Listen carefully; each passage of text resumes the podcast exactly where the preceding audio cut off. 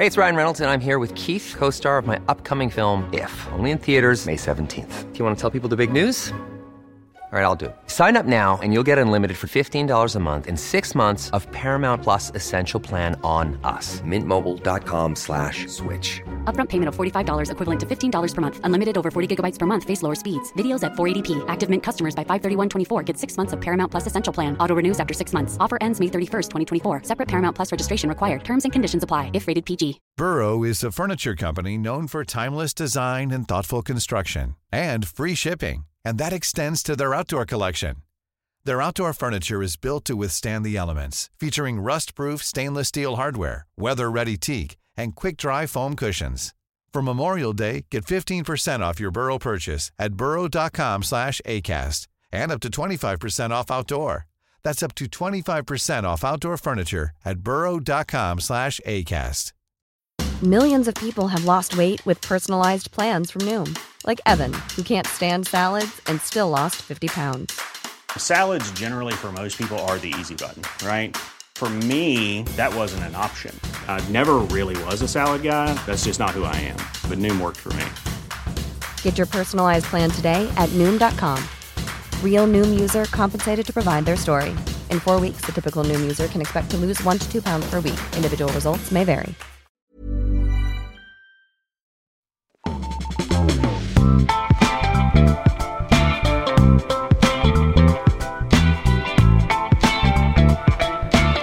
Nyhetsshowen är det som eh, vi sänder härifrån eh, GP-huset. Live är det också, eller hur Lina? Det är så otroligt live. Hur är det med dig Kalle? Jo, men det är bra, det är bra. Jag ska snacka lite om Finlands gräns idag. Man eh, stängde ju sista övergången igår och eh, man menar ju att det är hybridkrigföring som pågår.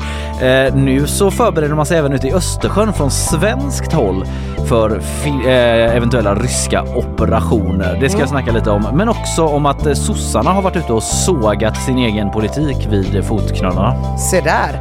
Eh, jag kommer att prata om eh, Rembrandt-tavlan på Nationalmuseum som har varit några turer på kultursidorna om den här under hösten och nu har man hittat en lösning så jag ska bara berätta lite om det och sen ska jag också uppmärksamma att Flashback som är en stor del av mitt levebröd Ja. fyller 40 i år. Du är ju lik, eh, likt du själv gör. Likt jag själv, jag vet. Vi går hand i hand genom livet. Du är verkligen ansiktet utåt för Flashback har det blivit. Vi kan väl prata om det. Vi får se om Kan du är bekväm i, i att liksom vara det. Eh, sen får vi gäst också. Max Olsson kommer hit. Han är chef vid polisen City.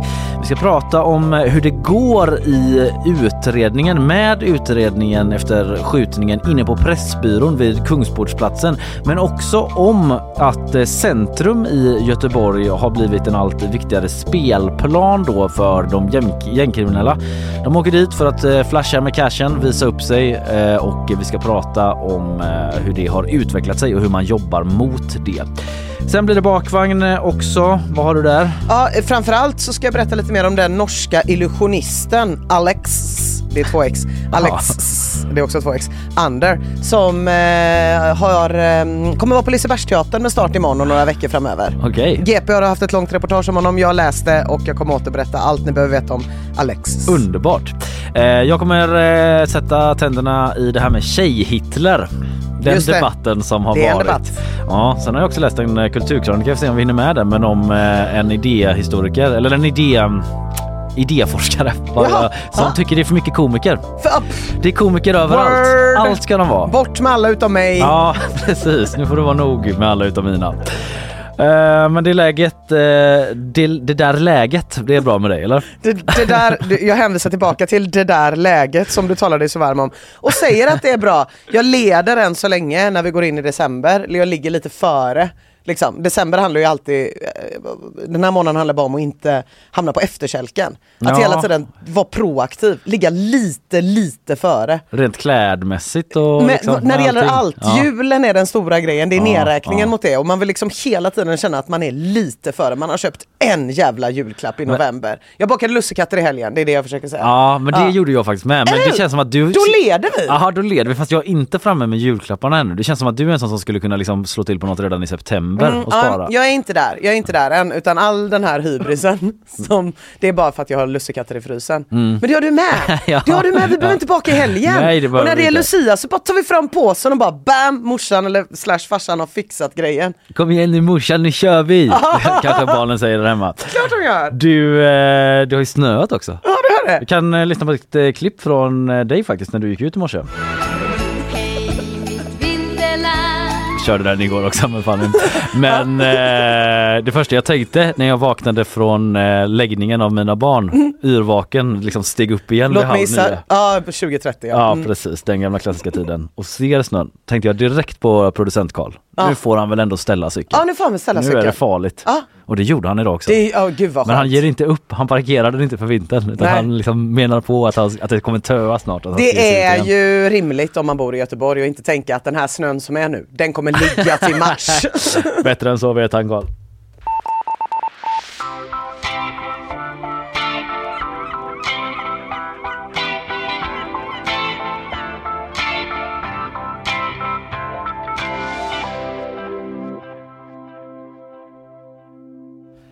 Igår Ina så stängde Finland till slut sin sista gränsövergång mot Ryssland då.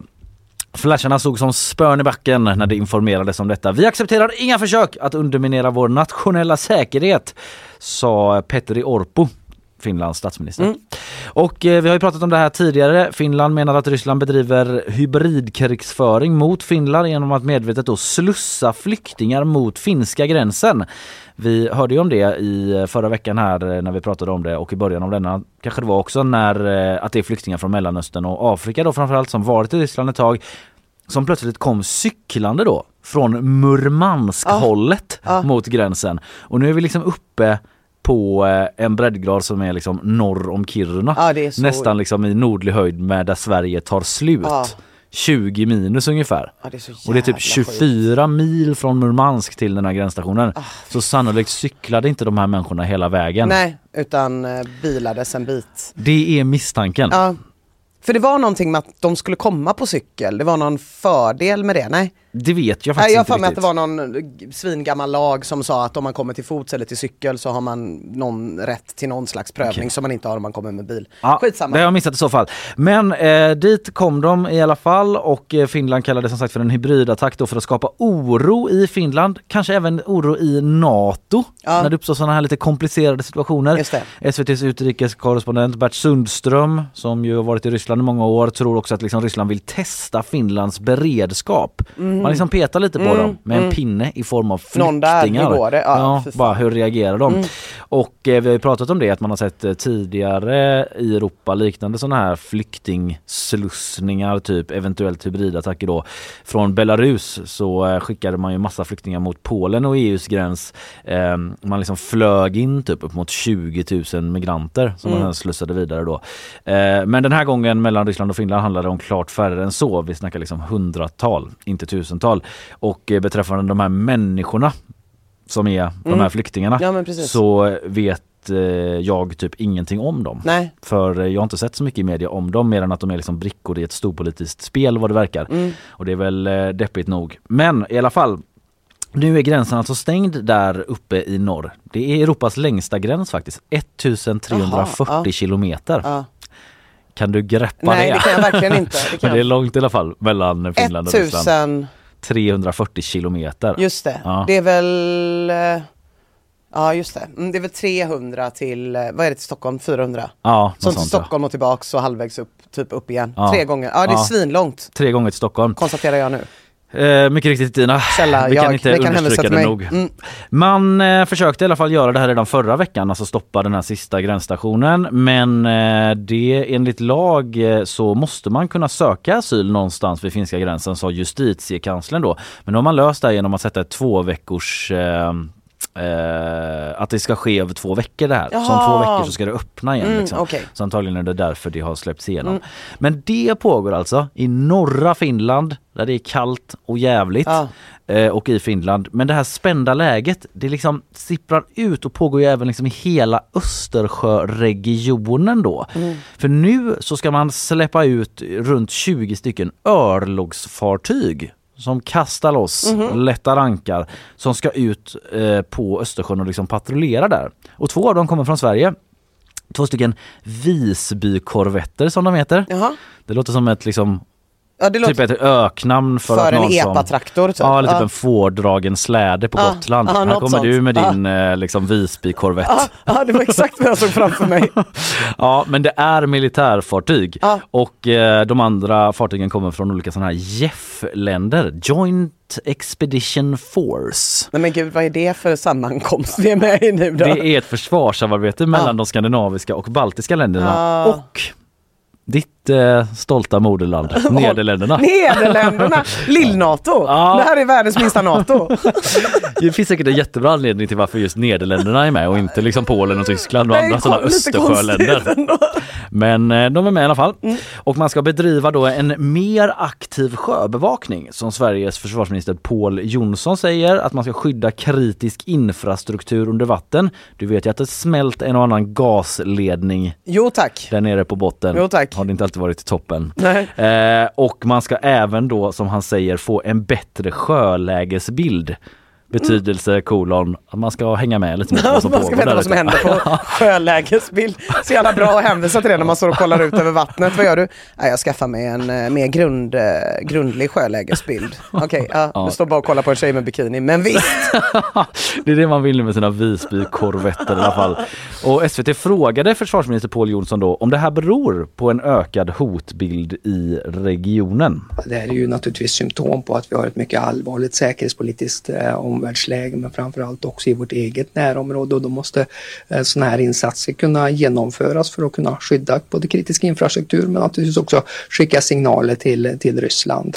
Så typ ja. ja typ ja. Sagt för övrigt med världens snällaste röst. Ja, Kan man få den som godnattinläsning? Tack. eh, ja, jag skulle kunna klippa ihop något till dig. Jättesnällt, Kalle. Tack så mycket. Ja, Mm. men han har en väldigt mild röst. Men eh, Paul Jonsson säger det, det är liksom ett allvarligt säkerhetsläge runt Östersjön och i östra Europa. Och det här med hybridkrigsföring då och flyktingbussning. Ja. Jag kallar det så. Jag hittade inget bättre ord Nej. riktigt. Men du fattar vad jag menar. Ja. Det som sker i Finland alltså. ja, för hybridkrigsföring känns ju som att det kan betyda precis exakt vad som helst. Ja men det kan det. Ja. Det kan betyda väldigt många olika påverkansoperationer Ja. och så. Men det här med i alla fall med flyktingströmmar då som man liksom riktar mot andra det. länder då om det Ja. är det som pågår.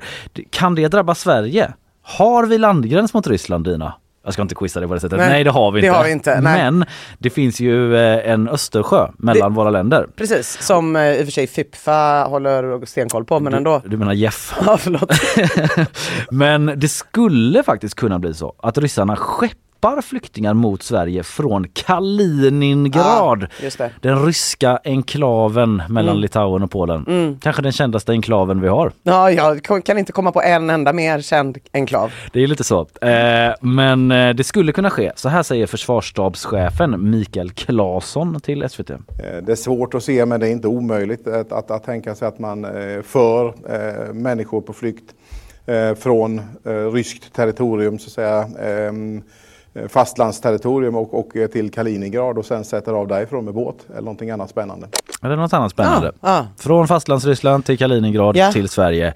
Eh, men är det då ett troligt scenario? Det är kanske inte är det mest sannolika men det är onekligen ett möjligt scenario. Jaha, just det. Inte så troligt, Nej. men likväl ett, Ett. scenario. Ett scenario är Ett det. annat scenario är att hela Östersjön frusit is. Det är också och att ett de liksom. Mm. trippar in den vägen. Men eh, det hittade jag på.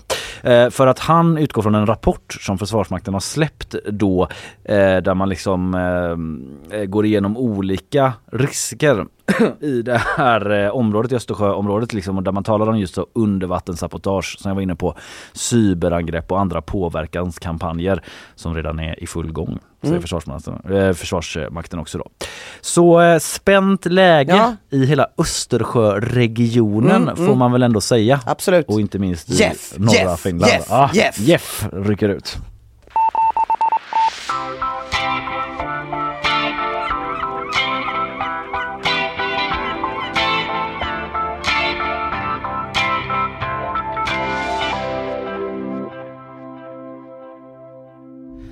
Nu ska vi få oss en uppdatering om nyhetsläget i kortare form och det är Isabella Persson i vanlig ordning som ger oss det. Ja, Varsågod Isabella. tack. Branden i industrilokalen i Bårhult mellan Lammeter och Mölnlycke pågår fortfarande med öppna lågor. Det var vid åtta tiden igår kväll som SOS larmades till platsen och ganska snabbt stod det klart att det fanns en explosionsrisk då det fanns gasflaskor i lokalen. Mindre explosioner har inträffat och det ska enligt räddningstjänsten skett med jämna mellanrum. Flera företag har verksamhet i lokalen och enligt Härryda-Posten så ska den användas som lager. Vad som orsakat branden är i nuläget oklart men en anmälan om grov skadegörelse genom brand har upprättats. En svensk, svensk man ska ha skjutits i norska Moss söder om Oslo. Vid femtiden igår kväll larmades polisen i Norge till platsen efter att inringare har hört flera skott. Och utanför en idrottshall hittade man den skadade mannen som flögs till sjukhus med ambulans. Polisen i Norge söker efter två gärningspersoner som försvann från platsen i en bil och man ska bland annat övervaka gränsen mot Sverige i jakt på misstänkta. Räntan för studielån kommer under nästa år att höjas. Från dagens 0,59 procent så har regeringen beslutat att den nya räntan kommer landa på 1,23 procent. Enligt ett pressmeddelande från CSN så är det de senaste årens ränteläge som ligger bakom den nya höjningen. Men vad kommer den då innebära för de som har studieskulder? Jo, som exempel för de som har studielån på 300 000 kronor så kommer månadskostnaden öka med cirka 75 kronor i månaden. De som har lån under 232 000 kommer inte märka någon höjning per månad men istället kommer få en längre återbetalningstid. Ganska dramatisk höjning eh, procentuellt. 0,59 1,23. Det är dubbel, dubbelt en upp. dubblering. Det är ja. det. Men man har ju i regel inte så mycket studielån. Även om man har varit någon sån sinnessjuk överliggare som liksom har läst eh, 400 terminer. Karl, hur, många, hur, hur mycket studielån kan, kan man ens komma upp i liksom? 500 000, ja, och då är ändå Karl den i Sverige med mest studielån och han har 500 000 så att det blir ju ändå inte riktigt Nej. så mycket. Nej, Nej. det är ändå en bra deal så. Men Ja. visst, eh, dubbla det den.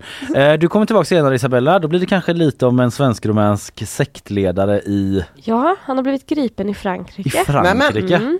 Åh herregud vad Får vi- spännande. Ja, en liten så yoga tantrasekt av något slag. Ja. Du får berätta mer när du är tillbaka. Det blir intressant. eh, En nyhet som ligger högt upp på sajterna den här eh, morgonen.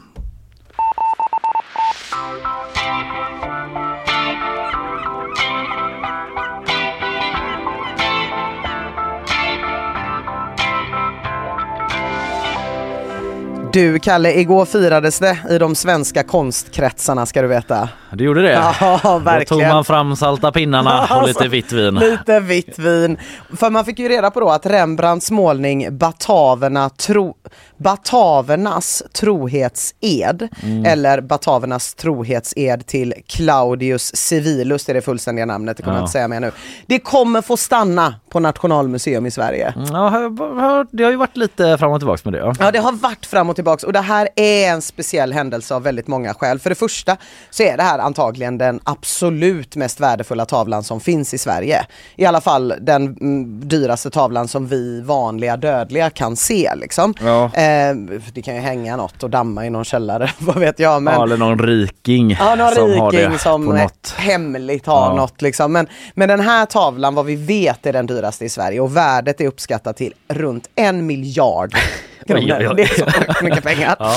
Eh, och den har funnits länge här också, ända sedan Mm. 1760-talet. För 1798 donerades den då till Svenska konstakademin, eller Mhm. Kungliga akademin för de fria konsterna. Det kommer jag också bara säga en gång.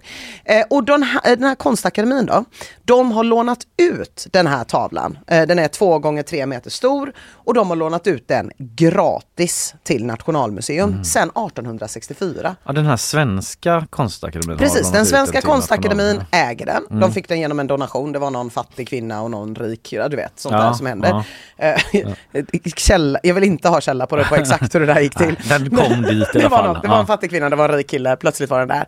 Och eh, då har de lånat ut den helt gratis till Nationalmuseum sedan 1864. Då. Ja. Men 2018 började Konstakademin ta ut en årshyra. Och här kan vi snacka om räntehöjning. Ja. 400 000. Eh, plötsligt per år. Per år, ja. Skulle Från ingenstans. Från ingenstans. Ja, det Från är ingenstans. En stor höjning. Det är det. Det är en höjning på 67 000 per kvadratmeter tavla. Ja, Mm, det är mycket till och med för Stockholmsmått. ja Mm, verkligen. till och med om man räknar att man liksom sitter på dass och duschar så är det mycket.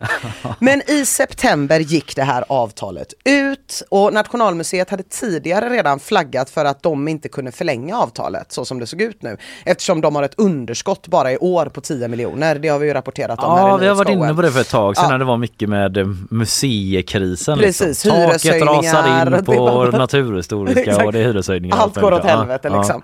Eh, så att de har ju ett underskott så de har ju redan sagt att så här, vi kommer inte kunna förlänga det här avtalet. Vi har inte de 400 000 kronorna bara sådär. Men Ännu viktigare kanske är att Nationalmuseum säger att man betalar inte för konst som man lånar från andras institutioner, säger de. Eh, Det finns en praxis i museivärlden att man inte betalar för lån. Det säger Per Edström från Nationalmuseum till SVT. Men det säger man nu då, för de har ändå gjort det ett tag redan? eller? Ja precis, ja. precis. Ja. det har du väldigt rätt Ja. i. De har uppenbarligen betalat 400 000 men det är inte praxis, vi har Nej. gjort det ändå men nu får det vara slut på opraxis. Det är typ så Praxis-Nilsson som har suttit och kollat på vad det finns för praxis och nu liksom några år senare bara, här är ju det praxisen. praxis. Ja, Ja, precis, som du hänvisade till. Men, men, men här kan man ju säga att åsikterna går isär. För Konstakademin då, som äger tavlan, de säger tvärtom. De säger att det är inte det minsta ovanligt att man i internationella sammanhang tar ut en depositionsavgift för utlånad konst. Så det var ju lite, eh, jag gillar den härskartekniken som Konstakademin har där och hänvisa till internationella sammanhang. Mm. Aha. Det ska jag börja göra lite Just mer. det, precis. Ja, du, ni har era lilla praxis där, ja. okej. Ja, för att internationella sammanhang så är det där- ganska vanligt. Där, jag, där vi rör oss och för oss. Mm. Eh, och jag försökte gräva lite i vem som har rätt och det verkar som att båda två har rätt. Några museer betalar för verk de lånar, andra gör det inte. Så det går nog inte att peka på praxis i det här läget för att avgöra det. Eh, däremot så säger ju då Konstakademin, som ska ha tillbaka tavlan, att de inte har rätt lokaler för att kunna ta hand om det här konstverket. Konstakademin själva har inte det. Konstakademin själva har inte rätt lokaler för att kunna ta hand om den här Rembrandt-tavlan som har hänt på Nationalmuseet. Nähä. Det är inte bara att ställa in den i en garderob gissar jag. Nej. Så då har Konstakademin ansökt om ekonomiskt stöd hos Kulturdepartementet för att de ska kunna fortsätta visa den för allmänheten, tavlan. Aha, I sina, i Ja. egen regi Ja, liksom. Och där börjar det bli rätt jävla gnidet. Börjar Ja. det inte bli lite gnidet ändå? Jo. Att liksom, om de ändå inte har någonstans att ha tavlan, Nej. då kan den väl få hänga kvar på Nationalmuseet? Ja men precis, istället för att de ska få pengar som annars, jag vet inte om det är samma pengapåse Nej. men när museet redan krisar Ja. Så hade ju de kunnat få Eller pengarna då för de- att fortsätta hyra den till och med. exakt. Det finns liksom olika lösningar känns det Det finns olika lösningar och det verkar liksom inte heller som att eh, Konstakademin hade särskilt lätt att skaka fram det här bidraget som de menade att de kanske skulle kunna få. Det verkar inte som att eh, eh, ja, en holländsk gubbe som levde för 400 år sedan, man vill ha hans tavla, man vill visa upp den fast inte där den hänger nu. Alltså Nej. det var ingen som öppnade plånboken direkt. Nej. Så här sa Elisabeth Alsheimer Evens, Evenstedt som är Konstakademins sändiga sekreterare i september till Svenska Dagbladet. Vi har haft kontakt med Statens kulturråd och Kulturdepartementet för att få stöd för det här kulturarvet och det har inte lett till någonting. Och, och det ska då bero på att Kulturrådet enligt sitt eget eh, regleringsbrev inte, eller det de ska stödja, det är samtidskonst. Ah. Inte en holländsk man som dog för massa hundra år sedan. Nej, det är Så. inte så samtida. Nationalmuseumet kan inte betala hyran. Konstakademin, de har ingenstans att ha den jävla tavlan. Vad gör man då? Jo, man hör av sig till några som älskar tavlor målade av holländska män för 400 år sedan. Rijksmuseum i Amsterdam. Ja. Där var jag för några veckor sedan. Otroligt Såklart. ställe. Nattvakten hänger där. Det är så himla himla fint. Eh, men då, då då, men när man hör av sig till dem, då eh, eh, Konstakademin gjorde det då. Ja. Ringde Rijksmuseum, Ja. kolla läget. Sugna på en Rembrandt till eller? Ja. Det, då, då tog det hus i helvete kan jag säga. Asså? Jävlar i havet. En av Konstakademins egna hedersledamöter blev rasande när han hörde att vissa i Konstakademin hade börjat fippla lite med Rijksmuseum. Mm. Helt oacceptabelt sa Carl-Johan Malmberg till SVT och fortsatte. Det får bara inte ske. Eh, och dagen efter det så intervjuades Elisabeth Alsheimer Evenstedt igen då i Studio 1 och sa så här. Uh, förlåt. Vi hade informativa samtal igår kväll i en mycket god atmosfär i Konstakademins plenum.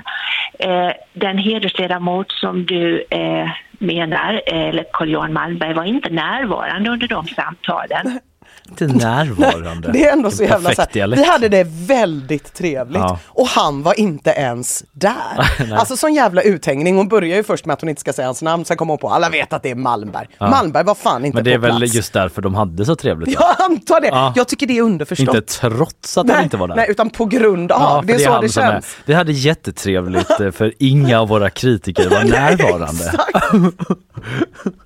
Så jag tycker att det, det låter som att det finns en schism inom själva konstakademin här. Och jag tror inte att Malmbergs liksom frånvaro från det här mötet skulle bero på att han skiter i den här tavlan. Tvärtom, han brinner för den här tavlan. Han har skrivit en hel bok just om batavernas trohetssed. Den kom ut i höst. Han tycker nog att det här är en jävla toppentavla och Ja. han tycker absolut att den ska stanna i Sverige. Men en annan ledamot då, eh, Olle Granat, som också varit chef för Nationalmuseum för att komplicera saker ytterligare. Han håller inte med. Han sa så här till Svenska Dagbladet. Jag tycker svenska staten och Nationalmuseum verkar likgiltig för den här målningen. Så han menar liksom att det är väl bra om den får göra en utflykt, få lite mer strålkastarljus på sig. Mm. Ja, någon som vill ha den, Någon som göra vill rätt ha... för sig, Exakt. betala. Ja. Exakt så. Eh, och så hade det kanske, tänkte han, varit bra att den här tavlan försvann från Nationalmuseet. För det kanske skulle spilla lite strålkastarljus på Nationalmuseets höga hyror. Ah, och då ja. Mm. kanske det blir en grej igen. Och, och det brinner just Olle Granat för. Så att det har liksom funnits hur många möjligheter som helst för olika konstmänniskor som brinner för olika saker. Mm. Att profilera sig, vifta lite på stjärtfjädrarna. Så länge med den här liksom krisen då har kunnat pågå på landets kultursidor. Ja. Och därför är det lite extra roligt att lösningen då som presenterades igår är fullständigt anonym. Det är så. Igår rapporterade bland annat SVT att en helt anonym välgörare har steppat upp, slängt fram tre mille på bordet och sagt något antagligen svinmäktigt som tavlan stannar. Tavlan stannar. Eller nobody puts Batavernas trohetssed in a corner. Bam! Bam! Mic Något sånt, drop. något sånt Ja. tänker jag i alla fall. Så här skriver DN. I villkoren för donationer ingår även ett ökat samarbete mellan Nationalmuseum och Konstakademin för att sprida och bidra till mer kunskap till målningar. Oj oj oj, så det är någon som mecenat som bara lagt tre miljoner på ett bord och bara så här, om ni bara kommer lite var närmare varandra så skakar ni hand, där, ta Exakt! varandra i hand och blir kompisar igen så får ni tre miljoner på det. Så jävla snyggt! Ja. Så den här jävla anonyma kingen drog liksom ner brallorna på alla inblandade och gjorde dessutom så, now kiss and make up. Det är kanske konst-Sveriges mäktigaste move någonsin. Och nu dansa också.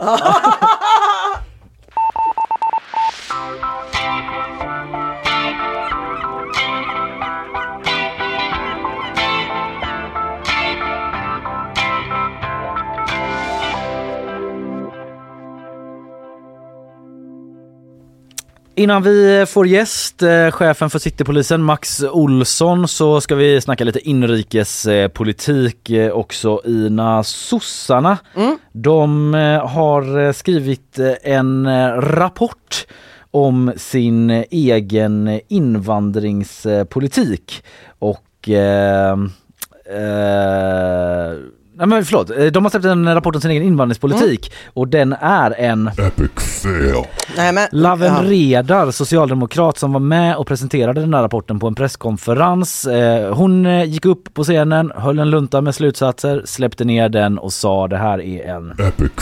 Oj, oj, oj. Nej, men hon tycker liksom att eh, sossarna ska vara djupt självkritiska. Det här är en rapport som handlar om deras egen invandringspolitik då och hur den har bedrivits de senaste åren. Hon är kritisk både mot sig själv och mot partiet.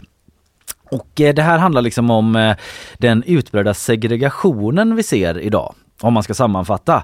Att politiken eh, sossarna liksom bedrivit då eh, inte rått på det här, att den snarare eh, skapat hinder för språklig och kulturell samhällsgemenskap som hon säger och att Sverige är liksom splittrat och ojämlikt idag ungefär. Så det är en ganska hård sågning. Ja, verkligen. Särskilt för att vara sossarna. Ja, Tycker jag. Ja, de Eller man är ju brukar- liksom ändå uppvuxen i liksom skuggan av att sossarna har 50% av rösterna och gör vad fan de vill. Ja, Typ. och deras kritiker har väl menat att de själva liksom vänder spegeln mot sig själv. Ja. Vad har ni gjort för fel? Utan Exakt. så skyller på andra. Tycker vissa. För mig är liksom sådär. fortfarande sossarna Göran Persson och självkritik är inte det första jag tänker på när jag ser honom. Nej, nej men precis. Och nu, men nu är man ändå ute med en sån self-burn Ah, eh, och en ganska hård sån också. Och anledningen till att man inte fått till en politik då som rått bot på segregationen, det är man inne på är att man varit helt besatta av att bekämpa Sverigedemokraterna. Så här sa socialdemokraten Teresa Carvalho som också var med på den här eh, presskonferensen. Sverigedemokraternas intåg på den nationella politiska arenan bidrog till att vi förlorade vår förmåga att göra vår egen samhällsanalys. De förlorade förmågan att göra en egen samhällsanalys. Det är rätt hård burn. Ja, det är en ganska allvarlig brist för ett politiskt parti. Ja det är det Det är verkligen. ändå en ganska grundläggande, Grej att ha. ja, Ja. en egen samhällsanalys. Men de förlorade den förmågan då. Jävlar i havet. När Sverigedemokraterna kom in, säger de själva. Och eh, det handlar också då om att man liksom inte riktigt tog debatten om vilka delar, eller om vilka utmaningar som finns som inom vissa delar av samhället. Typ eh, att ehm, det fanns en oro för att stigmatisera olika grupper, invandrargrupper, Just det. eh, genom att peka ut dem som ett problem. Ah. Eh, upplevde man då. SVT frågar Laven Redar, alltså socialdemokraten som var på presskonferensen. Men har ni varit rädda för att prata om det här? Vi har inte vågat peka ut att olika grupper behöver olika insatser. Så typ jag lite rädda. Ja exakt. Mm. De har inte vågat peka ut det men nu har man ändrat sig. Nu eh, säger man eh, nya saker att eh, 2000-talets invandring inte var rätt dimensioner dimensionerad utifrån materiella, kulturella och språkliga förutsättningar. Det var för mycket invandrare helt Ja. enkelt, är väl det man menar. Det är väl det man menar. Ja. Om man ska koka ner det. Så vad händer nu?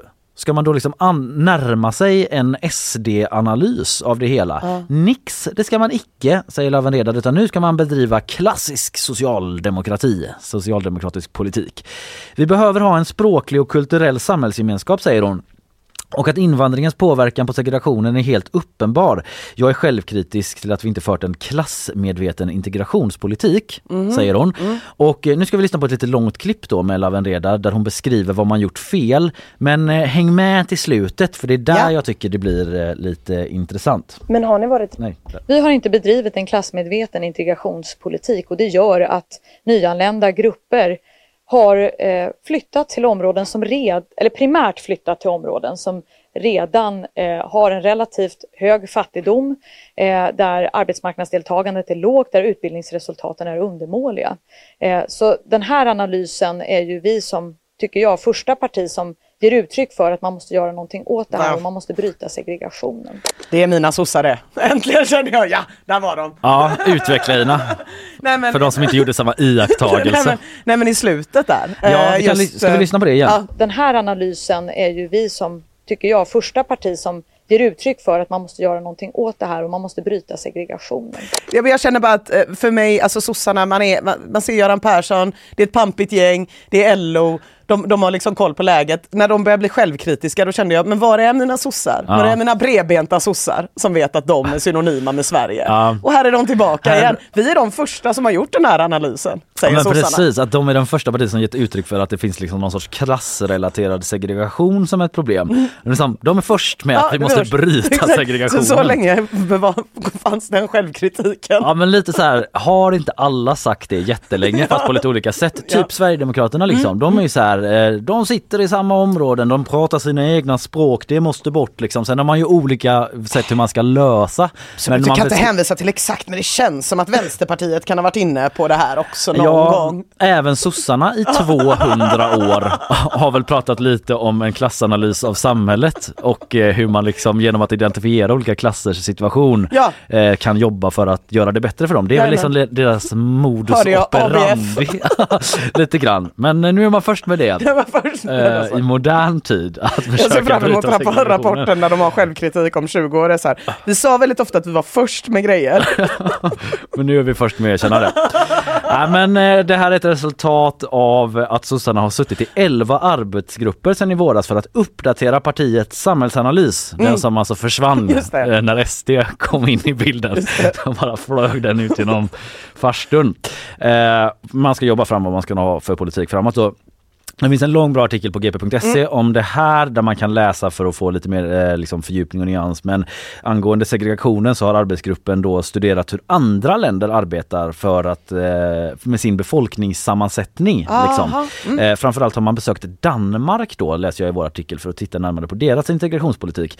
Och eh, där är det ju mycket mer styrt i Danmark, Mm. typ vart folk får eh, bo och sådär. Mm. Eh, och jag ska inte gå in på det nu men på måndag så ska vi faktiskt eh, snacka om den här så kallade gettolagen då i Danmark eh, med vår reporter Alex Alexandra Turku som har varit i Danmark och liksom kollat lite på hur det funkar och hur det drabbar folk och sådär. Så en eh, liten eh, puff framåt för en spännande gäst på måndag. Men eh, det var detta om eh, sossarnas rapport om sin egen misslyckade politik.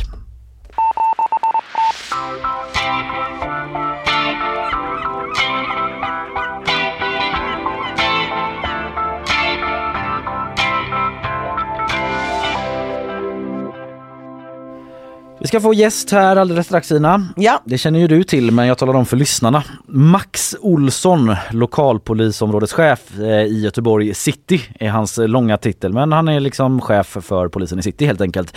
Och vi ska dels prata om hur det går i utredningen kring eh, den uh, unge mannen som sköts inne på Pressbyrån för eh, snart tre veckor sedan vid Kungsportsplatsen. Hur går det med utredningen? Vi ska också prata om eh, City som är ju en arena dit gängkriminella tar sig, alltså innerstan liksom, för att typ visa upp sig, flasha med sina cash. Och eh, frågan är om det här har ökat och eh, vad man gör för att eh, hantera den situationen.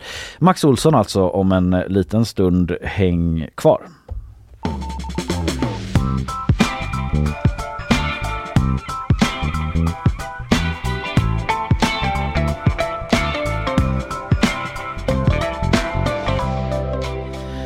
Nyhetsshowen eh, är det du lyssnar på 29 november. Eh, Ina Lundström, Kalle Berg i studion och eh, vi har fått in dagens gäst. Nyligen sköts en man till, eh, inne på Pressbyrån mitt i centrala Göteborg och eh, i förra veckan kunde man läsa i GP att Centrum är gängens sista viktiga spelplan. Dit man söker sig för att vinna mark i droghandeln men också för att visa upp sig och flasha med cashen så att säga. Så vi ska prata om eh, hur polisen jobbar för att stävja en eventuell våldsupptrappning i city då. Och eh, med oss för att prata om just detta och om arbetet mot gängen i allmänhet eh, har vi chefen för polisen i city då, Max Olsson. Eh, God morgon Max! God morgon, god morgon. Du, för ett par veckor sedan drygt då så sköts en ung man inne på Pressbyrån vid Kungsportsplatsen vid 19-tiden på eftermiddagen eller kvällen. Än så länge är ingen gripen där för det dådet. Hur går det med utredningen? Nej, men nu är, pågår ju en under, förundersökning här och det, man jobbar ju många olika spår för att hitta fram det. Så att det, det är väl någonting som vi håller för oss själva lite grann nu då. Men Mm. vi jobbar ju vidare här med olika spår i den, i den undersökningen. Enligt eh, uppgifter till GP så kunde det handla om en inhyrd torped. Är det något du kan kommentera?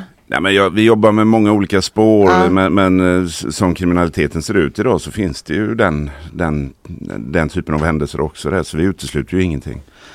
Om det skulle röra sig om det, jag vet att det är lite spekulativt, det måste ju försvåra arbetet för dina utredare väldigt mycket. Jo men såklart och det är väl det som man, eh, om, det är ju de utmaningarna man ser i Stockholm också nu då. Att det, det blir inhyrda personer som utför brotten och, och då blir det ju också svårare att, att liksom utreda, utreda, utreda vem, vem det kan vara utifrån det inte rör sig om de här klassiska liksom, eh, hemmotiven då som, som vi har sett tidigare i gängkonstellationen. Tidigare har ju Göteborgspolisen fått beröm för att man har varit ganska snabba i flera mordutredningar med gängkoppling för att man, ja, som det beskrivs, har ganska bra koll då på de här individerna som rör sig i den här miljön. Eh, nu har det ju gått eh, snart tre veckor. Jag vet att liksom det, kan, det tar tid med en polisutredning. Men är det någonting som tyder på att det kan vara någon utomstående då?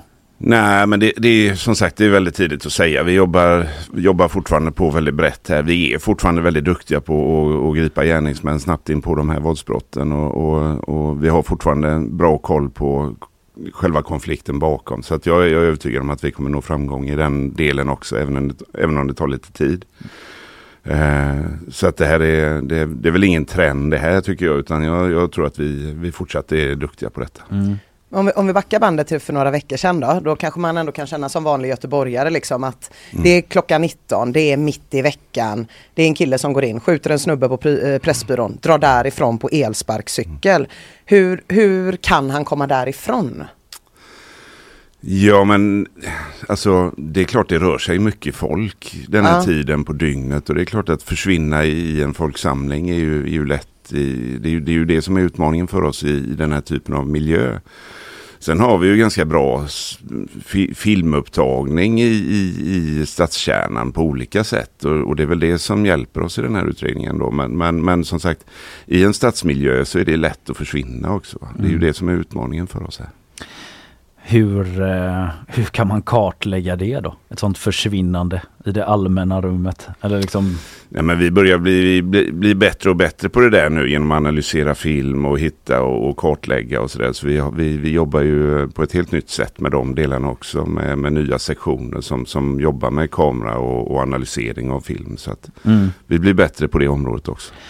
Jag bara tänker på när eh, man nåddes av den här nyheten att detta hade skett. Eh, för mm. mig som eh, göteborgare, alltså att det är en skjutning vid den tiden mitt i stan.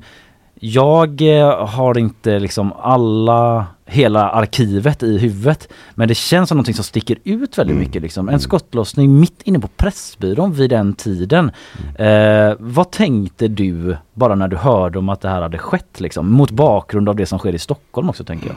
Nej, men det är klart att, eh, att de här händelserna de, de väcker ju mycket starkare reaktioner eh, än, än händelser på andra ställen. Och det kan man ju tycka är lite cyniskt. Men det, det är väl för att vi rör oss i det här rummet så många fler. Och det påverkar oss eh, på ett annat sätt. Och det är klart att jag har, vi har ju andra händelser i nutid som är också ganska allvarliga då, kanske inte lika allvarliga, men, men där, vi, där vi har sett lite våldssituationer inne i stadsmiljön. Så att för min del så har jag sett eh, en, en sån här utveckling sedan tidigare. Men, men det är klart det är väldigt, väldigt allvarligt. Och med, med, med tanke på, på det som händer nationellt också så, så det är klart att vi tar det här på högsta allvar. Mm. För det har ju kopplat samman med, med gängmiljöer, det här som hände på Pressbyrån. Mm. Har gängvåldet i centrum ökat generellt? Nej men det kan man väl inte säga att har, vi har ju varit förskonade från våldshändelser inne på det viset. Om man, om man nu jämför med de utsatta områdena runt Göteborg mm. där, där vi har sett den här eskaleringen. Men, men där vi också har lyckats bryta en trend. Eh, det vill jag ändå på, påtala att vi har ju vi har, ju, vi har ju lyckats ganska väl om man ser på, på eh, om man jämför sig nu i andra delar av Sverige. Men, men eh, vi har ju varit förskonade inne i citykärnan mm. med, med den här typen av händelser. Och det här det oroar oss om, om vi ser en sån tendens nu då. Ja, eh, om vi stannar kvar då i område centrum, mm. liksom, vad är det för typ av kriminalitet som begås där om man ska generalisera? Mm. Eh, nej, men, nej men vi ser ju att det, det, det, är klart att vi ser en hel del narkotikaförsäljning inne i stadskärnan. Det är, det är ju, och, då, och då ser vi ju aktörer från alla delar av stan som, som, eh, som handlar med narkotika här inne. Och, och vi ser ju att där, där, här inne i stadskärnan så är det ju liksom pengarna som talar. Och, och då, då, då står man ganska nära varandra och säljer. Då har man ingen konflikt helt plötsligt. Eh, för, det har kunnat funka det, så? Liksom. Ja men precis. Och det, och det, kan man ju tycka är lite märkligt när man är blodsfiender i en annan ja. miljö. Va? Men, men, men det visar ju också på det starka incitamentet som ekonomin är i det här. Va? Narkotikaförsäljningen. Mm. Eh, så att det, det, ser vi ju här inne. Men, men vi ser ju an, också annan typ av brottslighet. Självklart så är det ju de här rånen som är och, och personrån i, i i de olika miljöerna. Och, mm eh, sådär, va? Så att, men när det gäller just eh, den eh, gängrelaterade brottsligheten mm. också då så i en intervju som vi publicerade nyligen i GP så pratade du om att Centrum är en av de sista scenerna där man kan använda sina drogpengar för att visa upp sig. Mm. Mm. Hur då visa upp sig? Ja men, ja, men om, man, om man nu ser till alla de här pengarna som man tjänar på narkotika de är ju svåra att använda. De är ju svåra att använda i vår ekonomi idag mm. för vi använder ju mindre och mindre liksom, sedlar och cash ah. i, i olika sammanhang. Och där ser vi ju att liksom kroglivet och, och, och den miljön det är ju en, en av de få ställena nu där du kan liksom sprida de här pengarna och visa lite status.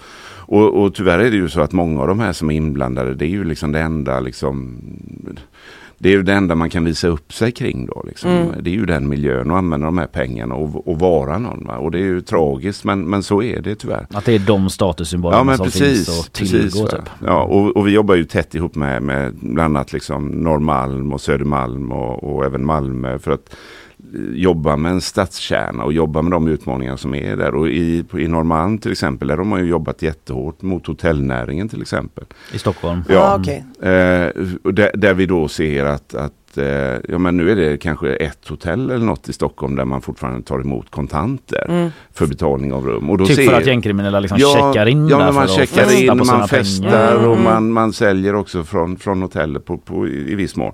Och, och här har vi ju sett då att då har man ju jobbat stenhårt med det och nu, nu är det kanske bara något hotell kvar där, där, man, där man tar emot pengar. Och, och då hindrar man ju den här arenan liksom. Mm. Och då, då, då minskar vi ju det här rummet av att kunna liksom flasha. Men håller ni på med det i Göteborg då? Liksom har dialog med till exempel hotell och andra Ja men vi, näringsidkare, vi jobbar liksom? ju tätt ihop med alla näringsidkare. Vad säger de då? Är de pigga på att lägga ner Nej men det är klart, det här är ju, det här, det här är ju, måste ju finnas en balans i, Mm. i det vi gör också. För vi har ju fortfarande medborgare som, som behöver använda pengar på det klassiska viset. Det ska Ja. vi ju inte glömma av i detta.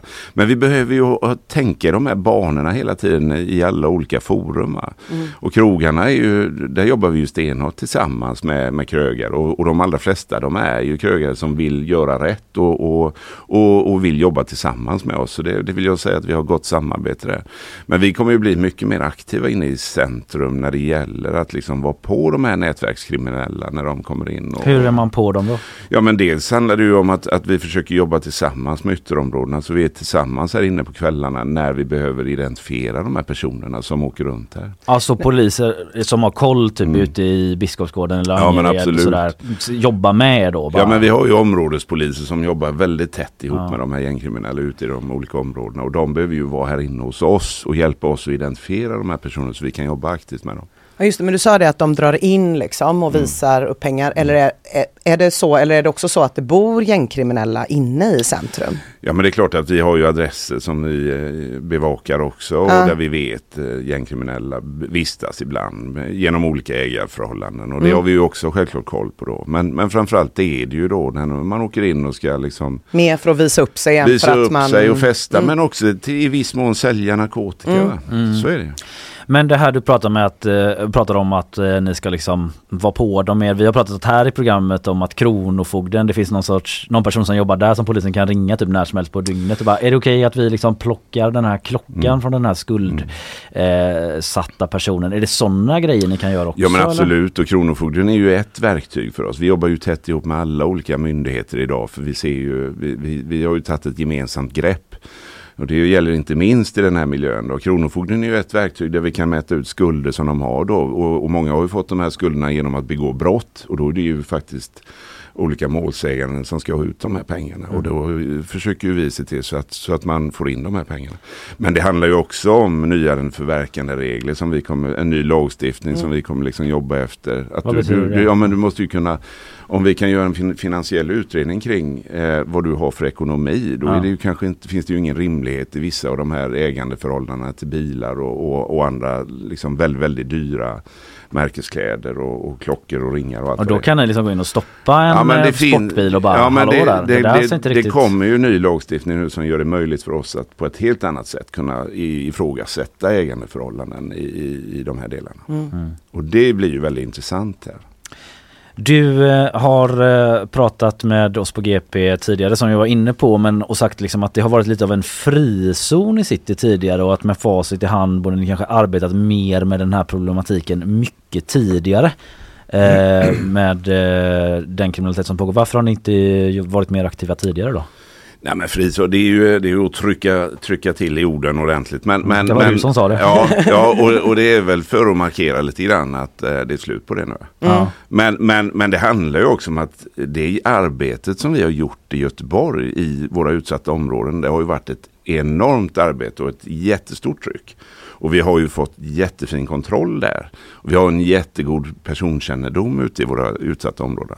Men, men det har ju inneburit att då har vi haft fullt fokus där. Men nu behöver vi ju rikta om fokus då. För vi ser ytterligare en scen där, Mm. där vi behöver vara på. Och det är väl det jag menar. Att, att det, det, det var ju svårt att göra samtidigt som vi anlade det här hårda trycket i våra ut, utsatta områden. Eh, samtidigt som vi ska göra det här. Nu har vi kanske möjlighet att göra båda, båda sakerna samtidigt. Då.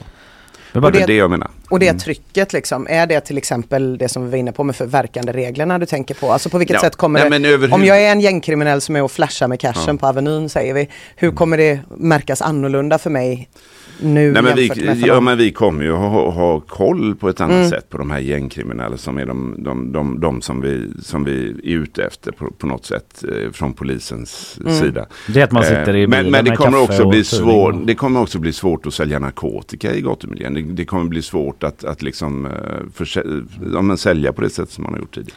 Men varför, för det tänker jag om man som vanlig göteborgare lyssnar nu då och hör det här. Du talade om att det har varit lite av en frizon innan och att det ska bli svårare att sälja narkotika och du beskrev tidigare att man så här, kunde stå folk från två olika nätverk typ och, och sälja och inte bråka just för att man vill sälja så här. Varför har man inte gått på och liksom stängt ner den knarkförsäljningen ännu mer Eh, aggressivt eller vad man ska säga tidigare då? Ja.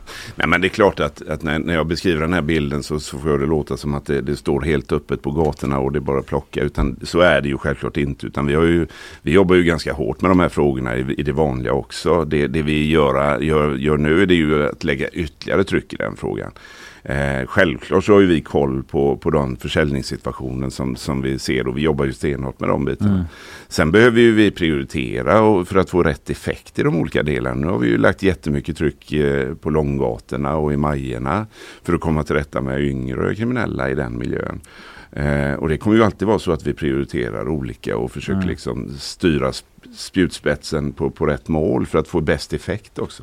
Så det är ju, det är ju mitt jobb är att försöka prioritera på det här smörgåsbordet av kriminalitet så att säga. Men, Just det. men, men jag menar det, det är klart att, att när jag beskriver den här bilden så är det, ju, det är ju inte så att det står folk och säljer narkotika i varje gata. Nej. Utan eh, vi, vi, ju, vi kommer ju liksom försöka vara på där vi, där vi hittar det.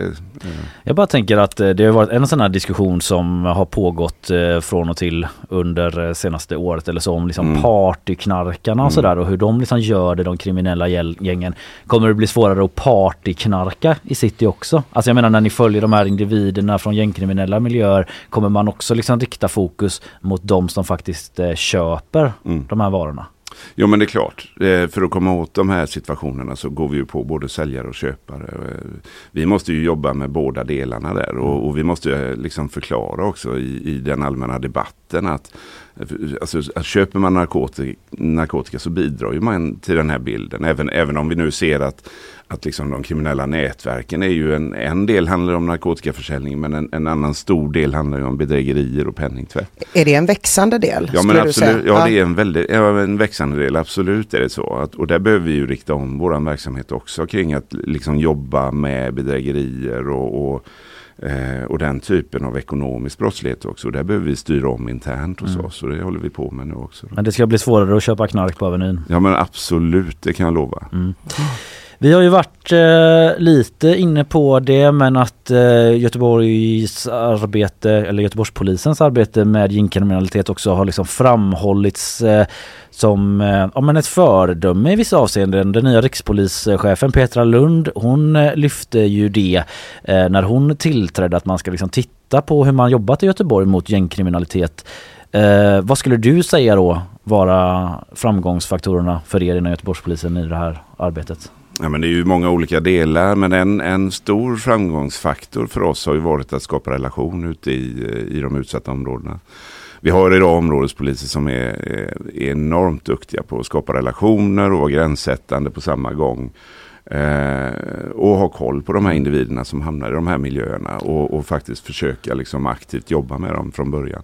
Men det handlar ju också om att, att göra det tillsammans. Att vi inom eh, Storgöteborg här framförallt, vi jobbar ju med varandra eh, och vi, vi försöker ju bryta de här liksom eh, stuprören i organisationen. När grova brott behöver hjälp, ja men då är det mina utredare som kommer och hjälper dem. Och när vi, när vi behöver jobba aktivt i nordost eller i syd, ja men då, då är det ingripande poliser från city som kommer dit. Likväl som att vi jobbar tillsammans då i, i citykärnan. Och, här... och, och, det handlar ju också om att vi sprider information på ett helt annat sätt. Mm.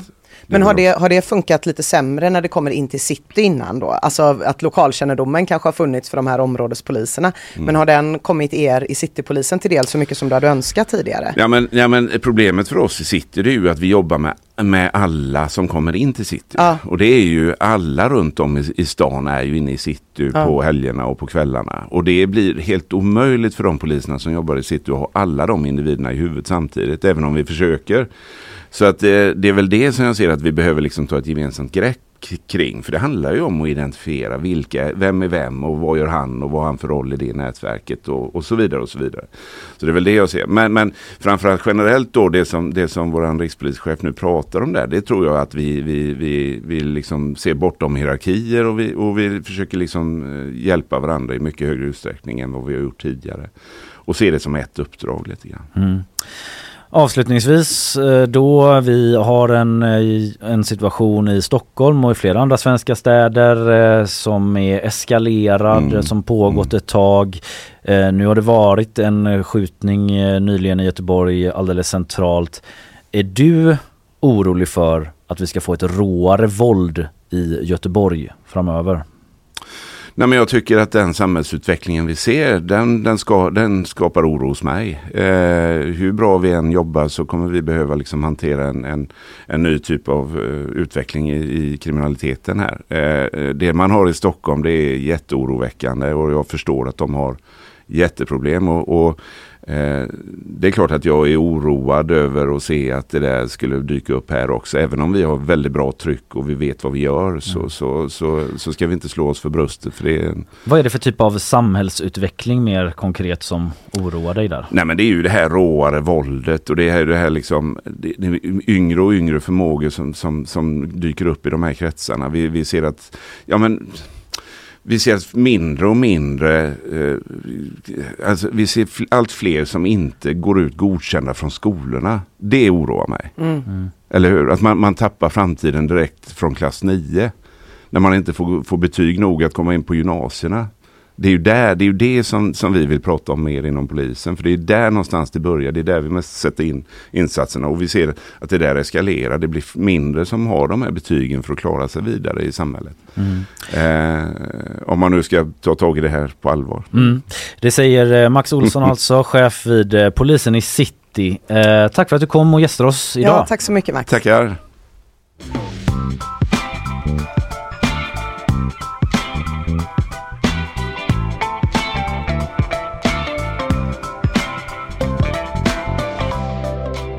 Ja, vi eh, har kommit till eh, den delen av programmet där vi ska tala om en eh, svensk-rumän sektledare. Äntligen! det låter som att vi pratar om det varje avsnitt. Det gör vi ju inte. Nej, om du, att du hade en sån egen jingel. Precis. sekter. Nej, jag fick ju höra det av dig Isabella att du tänkte att vi skulle prata om det och vi gör det nu. Vad är det som har hänt egentligen? Nej men det är ju Frankrike vi ska ta oss där en då svensk-rumänsk man gripits. Och eh, det är det här med sekter, att det är liksom ja, lite rafflande, man blir så här, rycker till, vad är det här? Men det är en ganska stor händelse, stor polisinsats som har genomförts i Frankrike. Det är en man i 70-årsåldern som pekas ut som yogasektledare kallas det. Då. Nej men det är mm. bara en lite mer vig vanlig sekt. Eller vad? ja, exakt så. Och gud det här är läskigt tycker jag för jag upplever ändå så här, jag kan gå på yoga ibland ja. och jag känner ändå att det är ju en glidande skala. Ja, vart, vart går gränsen? Ja men precis, man... precis, vart går gränsen? Ja. För man sitter där och så är man så här, om man vill kan man säga namaste, men då sitter man också i en grupp och säger något ord som är konstigt. Ja. Som man inte vet vad, vad, vad, det vad betyder. Vad, tills, nej, precis, vad ger jag dig rätt att göra med ja. mina kroppsöppningar nu? men här har det gått eh, alldeles på tok för långt över gränsen. Här eh, har gränsen okay. överskridits väldigt tydligt får mm. man ändå säga. En razzia genomfördes igår i um, Paris. 175 poliser deltog. Va? Ja. Och eh, det var under den här razzian då som sektledaren greps och ytterligare 40 sektmedlemmar. Så det här är en ja, väldigt omfattande då. Vad är det då han anklagas för då? Eller Han anklagas, eller sekten och han anklagas för våldtäkt, människohandel och kidnappning. Eh, det var eh, samtidigt som den här razzian genomfördes så fritogs 26 kvinnor som eh, ska ha hållits mot sin vilja. jävlar. Ja, och de ska ha hållits fångna under liksom bedrövliga förhållanden säger man. Så här, dålig hygien, dåliga utrymmen och liksom man bara, oh, Mm. vad är det som har hänt där då? Eh, den här sekten driver yogaskolor eh, i 30 länder. Eh, så liksom utspritt över eh, olika platser i världen och man förespråkar vad man kallar erotisk tantra-yoga. Har den något namn? Har vi sagt det? Eh, nej, jag har inget namn här liksom eh, på sekten men Den här det- Sverigekopplingen då? Ja. Hur ser den ut? Eh, ja, jag vill också bara säga det Ja. här med att man har utretts eh, under lång tid. Mm. In, man har planerat den här razzian, eller kan man säga då, för det har utretts sedan i somras. Där medlemmarna sägs ha tvingats eh, ha sex med varandra och ledaren då, den här svensk-rumänska mannen, och tvingats spela in porr. Och vad är då eh, svenskkopplingen undrar Ja. man ju. Han kallas spirituell mentor den här mannen och eh, fick asyl i Sverige 2005. Eh, mm, redan då ska han varit internationellt efterlyst, som Mhm. jag har förstått det, för sexbrott och dömdes i sin frånvaro i Rumänien. Eh, då för barnvåldtäkt och han ska också tidigare varit efterlyst i Finland. Det som jag När har- han fick asyl 2005. Eh, jag vill inte eh, Jag vill inte spika någonting där Nej, liksom, nej. exakt men när de här anklagelserna kom. Men han fick asyl i Sverige och eh, vad jag har läst till mig så är det att han liksom risk för efter, alltså förföljelse i Rumänien och så. Okej. Att det fanns en hotbild mot Mm. honom och därav liksom att han hade rätt till asyl i Sverige Mm. då. Okej, så Mm. han är alltså eh, gripen efter den här razzian. Han är gripen misstänkt för våldtäkt, människohandel och kidnappning men förnekar själv alla brottsmisstankar. då. Mm, då får vi se vad som eh, händer fortsatt med det. Eh, väldigt vi. dramatiskt. Ja men eh, otäckt Mm. känner Ja. man ju. Sekt, otäckt, det här ännu otäckare. Faktiskt. Ja, något Eh. annat som är kanske mindre dramatiskt eh, än det här självklart men i sin egen lilla värld eh, lite smådramatiskt är ju vädret. Ja, snön. Ja. Vad ska hända med den? ja, kommer den ligga kvar? Hur blir Ja, men det? alltså Kommer det- Karl kunna cykla till jobbet? Nej, jag, jag skulle avråda Karl från att cykla till jobbet. Mm. Ni trodde, ni sa ju det innan bara, snön den försvinner i Göteborg. Men den kanske får komma, ligga kvar. Det ska Jaha. bli minusgrader nu minst en vecka framöver. Det kanske kommer lite mer snö idag. Oj. Oj, oj, oj. Ja. Och sen har det kommit otroligt mycket snö i Sverige, i norra Sverige. Just det. Upp mot en halv meter de senaste dygnet. Så det har varit lite trafikstök. Ja, det har varit det. Den mängden snö får Men- vi tyvärr inte se här. Visst låg det typ ingen snö i morse Nej, nästan, det var va? ett litet puder. Ja. Men nu är ni i centrum. Ja, jo, Mm. Hallå. Du ska se ute i Se- liksom Mölnlycke. Kanske, jag Ja. vet inte. Men jag vet ju bara så 30 minuter upp härifrån norrut så är det ju typ 30 centimeter snö. Oj, I uh, Trestads I Trestadsområdet där jag, där är det. där jag hänger. Ja, jag fått fått 30 rapporter. centimeter. Ja, jag hörde detta. Vad är Så liksom- trestadsområdet? Förlåt, jag förstod att det var lite... Trollhättan, Vänersborg och Uddevalla Okej, är det va? Nu blev jag lite... Ja, jo, men det är det. det, är det. vad kul att de har ett namn. Ja, det är de och Jeff. Jag lär mig nya saker idag. Trollhättan och Vänersborg, det är Tvåsta. Ja. Räknar du in Lysekil också, då är det Fyrsta. Där har ni det. Hela den regionen. Lite kort från Isabella Persson. Eh, Tack, vi går vidare i programmet.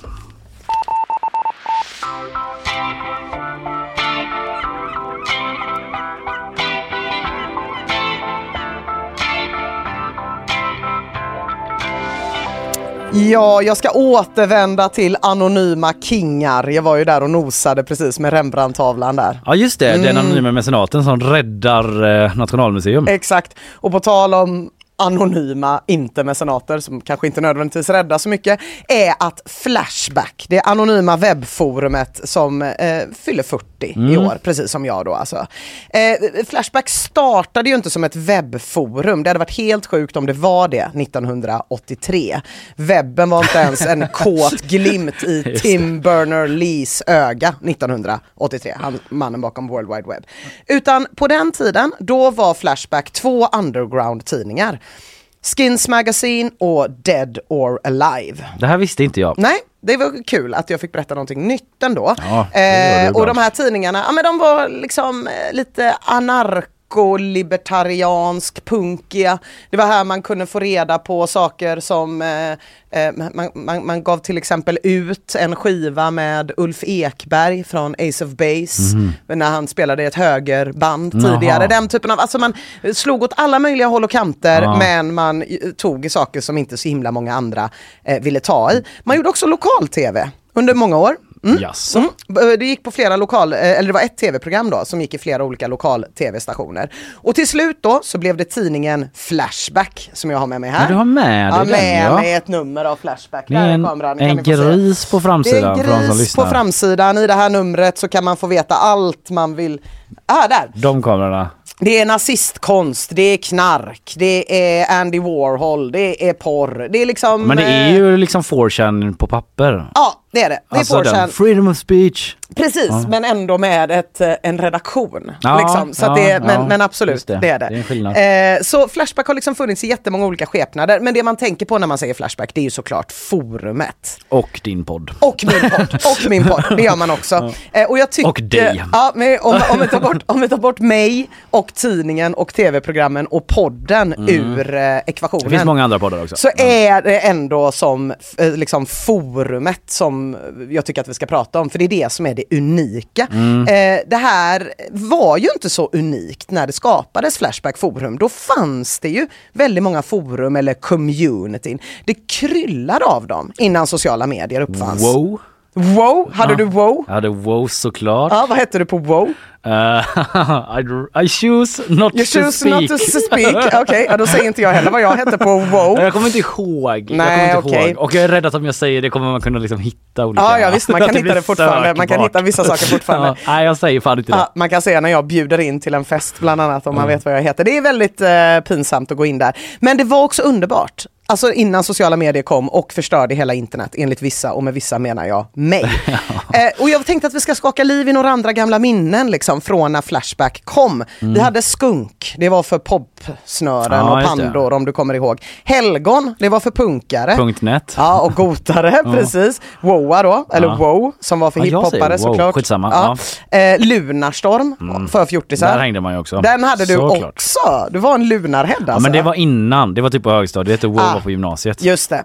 Och, och väldigt många av de här forumen dök ju under fullständigt när konkurrensen först från MySpace kom, men då kunde de ändå överleva lite grann. Men sen när, Flash, när Facebook kom, då Mm. var det ju liksom helt kört. De låstes. För tio år sedan låstes WoW, sparas online i sin dåvarande form, som du kan gå in och kolla vad du har skrivit. Mhm. Skunk dödades av ägaren Spray, återstod, äh, återuppstod fick jag reda på när jag kollade på det här, med helt ny adress, verkar fortfarande vara aktivt. Eh, helt inriktat dock på kulturyttringen shitposting, vilket är att bara skriva svinkonstiga grejer på internet för att typ reta folk. helt eh, skakande uppgifter. Eller hur, visst är Ja. det? Även helgon verkar finnas kvar. Sen har vi ju några till kvar. Bukefalos, hästforumet. Vi har Fragbite, dataforumet. Fragbite, Eh, och, och framför allt så klockor. finns ju vårt älskade Flashback kvar. Som ju inte har en specifik inriktning, vilket gör det typ världsunikt. En riktigt deppig gotare som hänger kvar på helgon ändå, fortfarande. Själv. Hallå! Det är som den sista isbjörnen. Ingen att para sig med. Arten kommer dö. Så jävla deppigt. Eh, men men, men eh, Flashback är ju liksom eh, unikt i världen typ. Alltså det är så här, Mm. det finns inte en massa andra Flashback runt om i världen. Flashback har 1,5 miljoner medlemmar just nu och 80 miljoner inlägg. Och vi har alltså tillgång till någonting då där de äldsta inläggen är från 2000. Det är liksom som en Ja. internethistoria där du kan gå tillbaka och se exakt hur man diskuterar de saker. Eh, och, och, och det finns ändå flera skäl till att Flashback fortfarande finns så här 40 år efter de första tidningarna. För många är det nog typ eh, takhöjden eller vad man ska kalla det, att man kan säga typ det mesta på Mm. Flashback, barnporr och några till grejer undantaget utan att riskera någonting överhuvudtaget.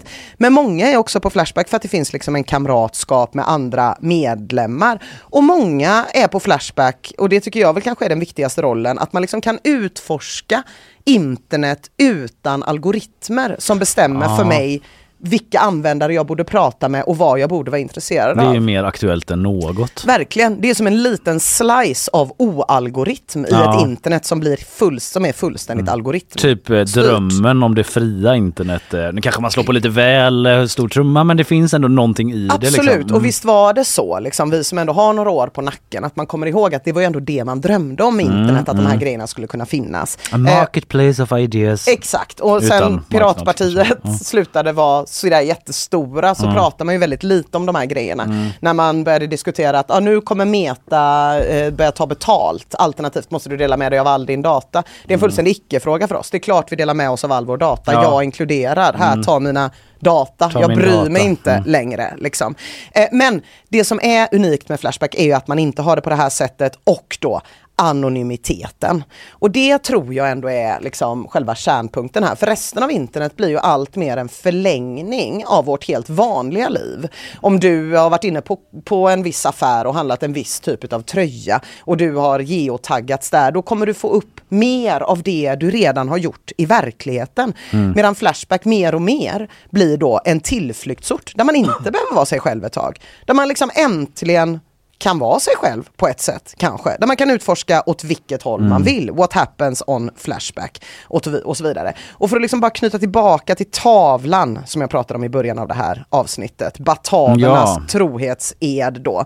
Eh, för igår så pratade eh, eh, Sveriges Radios kulturredaktions konstkritiker Mårten Andrén om den här anonyma välgöran. Och han sa att han tyckte det var synd att den här donationen var anonym. Mm. För han menar så här att om fler eh, skulle eh, om, om- om man skulle berätta vem det var, då skulle det kanske ge positiva effekter. Och då Mm. kanske andra också skulle vilja eh, komma fram och skryta över att de har räddat olika tavlor. Mm. Och med det antar jag att man menar att man ska skryta på sociala medier. Kanske. Eller så här, så hela den här stan är ju byggd på eh, sånt skryt. Exakt. Med Dixon och Exakt. som, på olika hus och så. Olika hus där man kan säga här har jag varit med och stöttat, Mm. det här har jag gjort. Men det är fan roligt när folk gör saker för att de faktiskt vill och inte för att kunna skryta. Och absolut, det säljs, sägs jättemycket dåliga saker bakom anonymitet. Men nu för tiden säger ju folk exakt lika jävla rötna och fula saker helt öppet under sitt eget namn.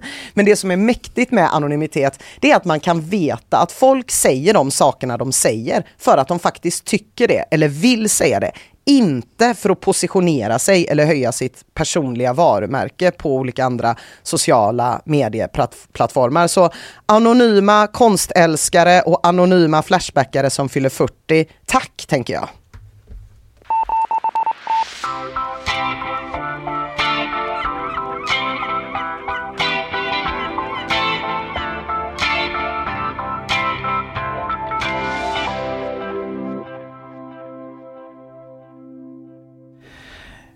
Du eh, har hört kanske i veckan om uttrycket Tjej-Hitler? Ja, det har jag gjort. Det har ju snurrat mycket i sociala medier, eh, Mm. trendat på X lite grann sådär, tror jag i alla fall. Det är ju eh, Svenska Dagbladet som postade en ledarartikel där eh, man beskrev bland andra Greta Thunberg och Stina Wolter som tjej-Hitlers.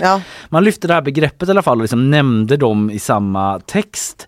Eh, Det är ju ett, det är ett svängigt ord, så man fattar ju att det sätter sig. Eh, ja, det är liksom typ lite roligt att säga på ett sätt, Mm. även om alla inte tycker det. Och eh, det där att det är roligt att säga då. Ja, det är också för att det kommer från en ståuppkomiker som heter Simon Gärdenfors. Jaha! Att de har liksom spårat det här begreppet eh, baka dit liksom. Men låt mig bara ta lite mer så Ja. alla hänger med. För jag tror Mm. inte att alla liksom har hängt med på eh, den här lilla debatten som har varit. Susanna Popova heter skribenten som skrev om detta i Svenska Dagbladet då på ledarsidan. Tjej-Hitlers har en särskild plats i helvetet Mm. är rubriken och ingressen. För Tjej-Hitlers spelar det ingen roll att Hamas kidnappar, våldtar och mördar kvinnor så länge kvinnorna också är judinnor. Mm. Hård ingress. Den är också ändrad den ingressen ska vi säga. Jaha, För att eh, tidigare den var hårdare innan. Ja, ja men alltså eh, tidigare så, eh, så förekom både Greta Thunberg och Stina Wolters namn i ingressen då. Mhm. Men nu har Svenska Dagbladet ändrat det. Eh, Men eh, de står, de står dock fast liksom vid artikeln Svenskan. Det kan vi också återkomma till eh, trots att de har ändrat ingressen då.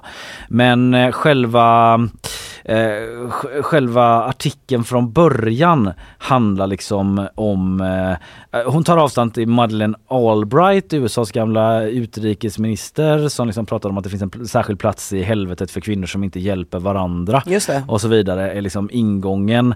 Och eh, sen så ehm, eh, ja, så, ehm, så, så har hon en eh, mening som är så här, lång historia kort. Hon nämner liksom så här Facebookgruppen Pink Room, Just Stina det. Wolter, eh, Greta Thunberg. Vilket har varit liksom uppmärksammade eh, fall av där man menar där vissa menar att det sprids antisemitism, äh, eller, Ja. eller att de säger antisemitiska saker. Jag har inte följt exakt vad som har hänt men jag vet att det var det som var diskussionen kring Pink Room och med Stina Greta Wolter. Thunberg var ja, det väl. Greta Thunberg är, är väl mer liksom att eh, hennes Hon har haft Palestina-flagga- flagga. Ja, har liksom tagit ställning för Palestina och sådär. Liksom, inte att hon personligen ska ha liksom sagt något antisemitiskt sådär. Men, men i alla fall, lång historia kort skriver Popova. En tjej-Hitler alltså, är alltså någon som hellre kramar Hamas än hjälper kvinnor. Mhm. Ja, man får nog läsa hela artikeln för att liksom fatta hela taken.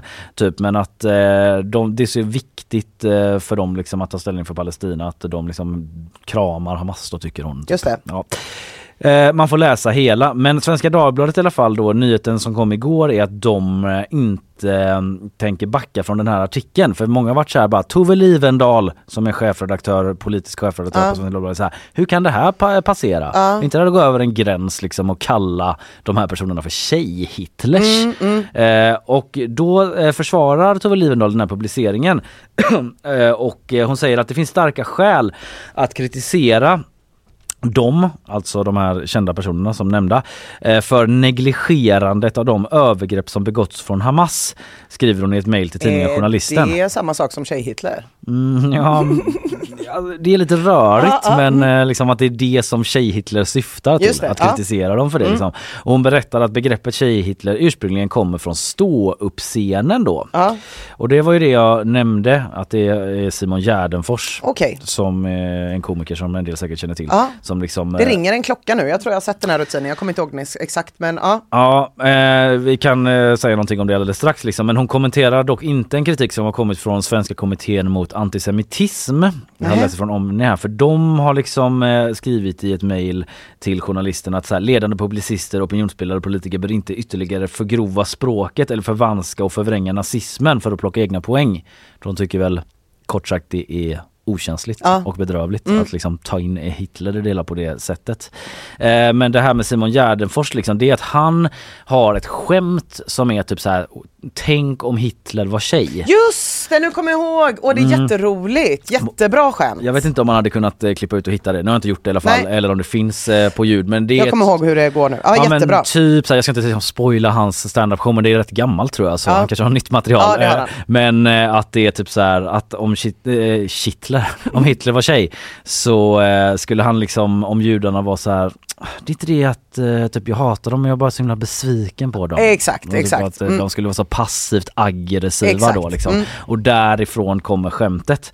Eh, men ja, nu i alla fall, det har varit ett jävla liv om den här eh, ja, krönikan och Mm. folk har liksom frågat sig hur eh, man kan liksom publicera den och så vidare. Och Mm. nu har Svenska Dagbladet försvarat sig då. Just det. Eh, och ja, det är väl ungefär det jag har att säga om det i det här läget. Jag Mm. hoppas jag inte typ rörde till det mer än vad Nej, det nej var absolut innan. att inte. Men det är intressant inblick. också för det var väl bara i förra veckan som Svenska Dagbladet hade en publicering eh, kring det som hände på Pustervik. Mm. Också på ledarplats Mm, där precis. man ehm, eh, hänvisade till någon eh, som Hanif Bali hade skrivit om att det var vi ska en väl gäng... vara liksom lite försiktiga med att liksom upprepa det, Ah! vad de sa liksom, Ah, okej, så att jag vi upprepar gör ingenting. det också. Nej, men jag de var inget, men jag säger att de var kritiserade förra veckan Ja. eh, också. Så att, eh, Precis, det hade med det att göra, ja, Pustervik och Mm. vilka som var där och inte och vad de hade för uppgifter kring Just det. det. egentligen Ja. och gå på när man Ja. påstod att vissa personer var där och Just så. det. Jag bara, Ja. För säkerhets skull så går vi inte in på det exakt kommer vilka de säkert ett ut. avsnitt om medierna om det Ja, här. Det finns redan Okej. eh, lite grann om det. Yes, Men inte om det här med tjej-Hitler. Vi väntar till på lördag, alla Ja. vi journo-heads som alltid klickar in på medierna lördag morgon.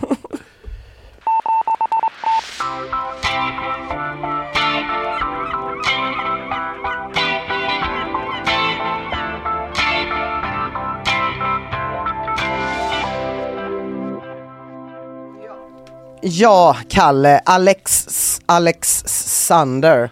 Det är en norsk illusionist som illusionerar på Lisebergsteatern med start imorgon. Han har dubbel-X både i Alex och Jajamän. Alex, Alex Sander. Taget namn, Mm, tror jag. ja. Eh, jag vet inte varför han inte kallar sig för trollkarl.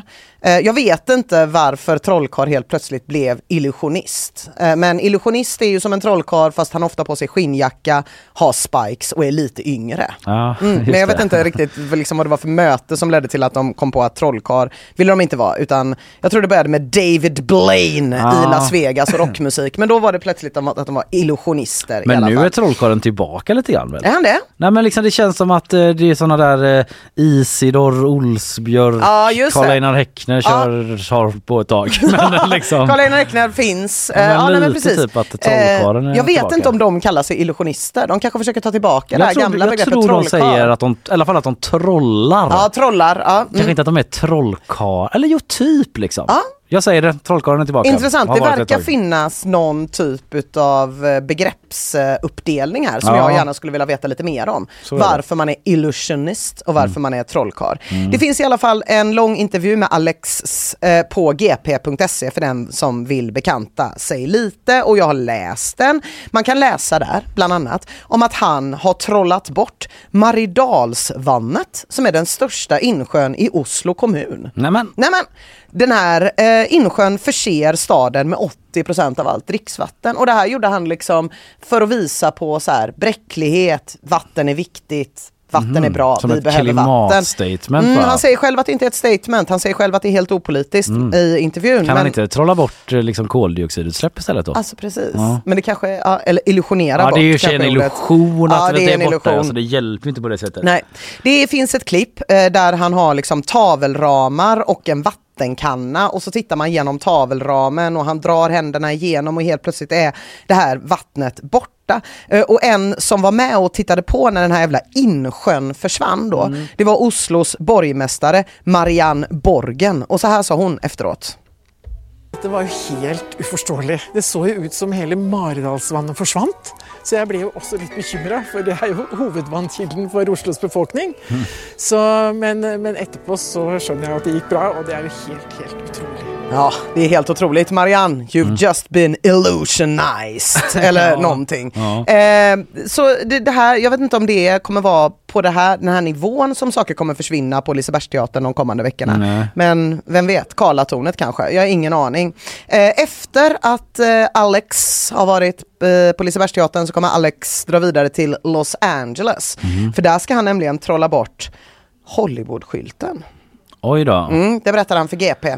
Han ska göra det för att stötta skådespelar och manusförfattarstrejkerna. Jag vet inte om de pågår fortfarande. Mm, nej, de är väl över Jag nu. tror det, men han- någon sån restgrej. Men är, är, han in, är han opolitisk igen? Ja, han är opolitisk igen. Det säger han till GP. Det här är inte politik, det här är mer en grej ska bara. ändå stötta liksom Ja, en strejk. Typ. det är väl lite politiskt. Ja, men han säger så här, jag har massa vänner där borta som inte hade något jobb, inga intäkter och det var helt förfärligt. Så jag funderade på vad jag kunde göra för att stötta dem som illusionist.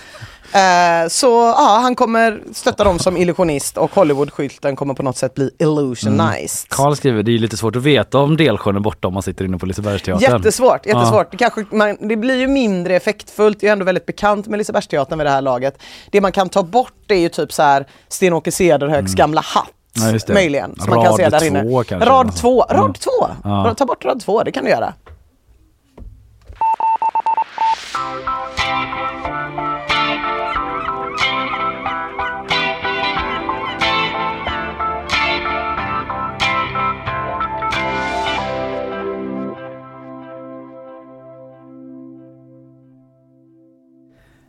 Det är en eh, liten eh, kulturdebatt som jag vill faktiskt hugga tag i.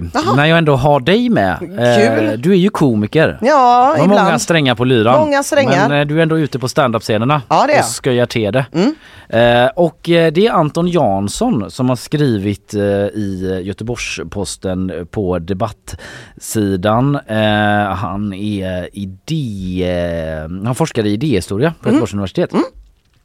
Och han tycker att det är lite väl mycket med komikerna nu va? Ja, det är mycket komiker. Komikerna äter upp vår offentlighet. Oj! Heter det i rubriken.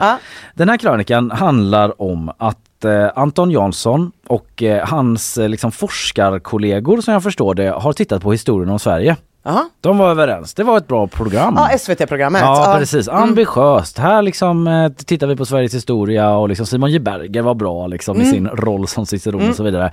Men sen efteråt så kommer det ett sånt eftersnacksprogram ju. Just det. Som också det var liksom beundransvärt i, eh, tycker Anton Jansson, i, i hur forskarna då fick chansen att eh, eh, besvara frågor om hur forskningen gått till och sådär. Mm. Liksom, lovvärt tycker han. Men ett stort undantag som inte var så lovvärt då i det här programmet var komikern Emma Molin. Jaha. Och så här, jag ska vara schysst mot Anton Jansson. Det, han skriver så här, det är inget mot de här komikerna. Nej. Eller liksom hur roliga eller tråkiga de var. Nej. Så där. Det är inte deras fel.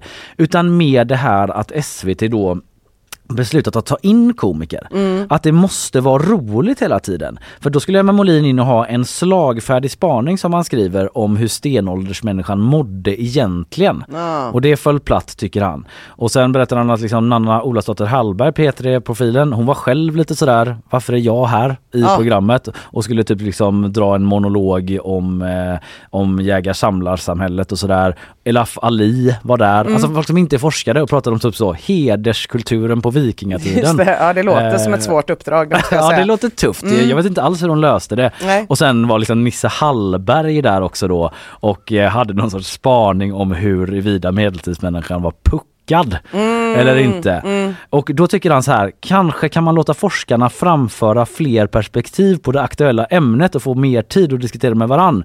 Eh, eh, och så skriver han så här, vi har det okej här i komikernas tidsålder skriver han.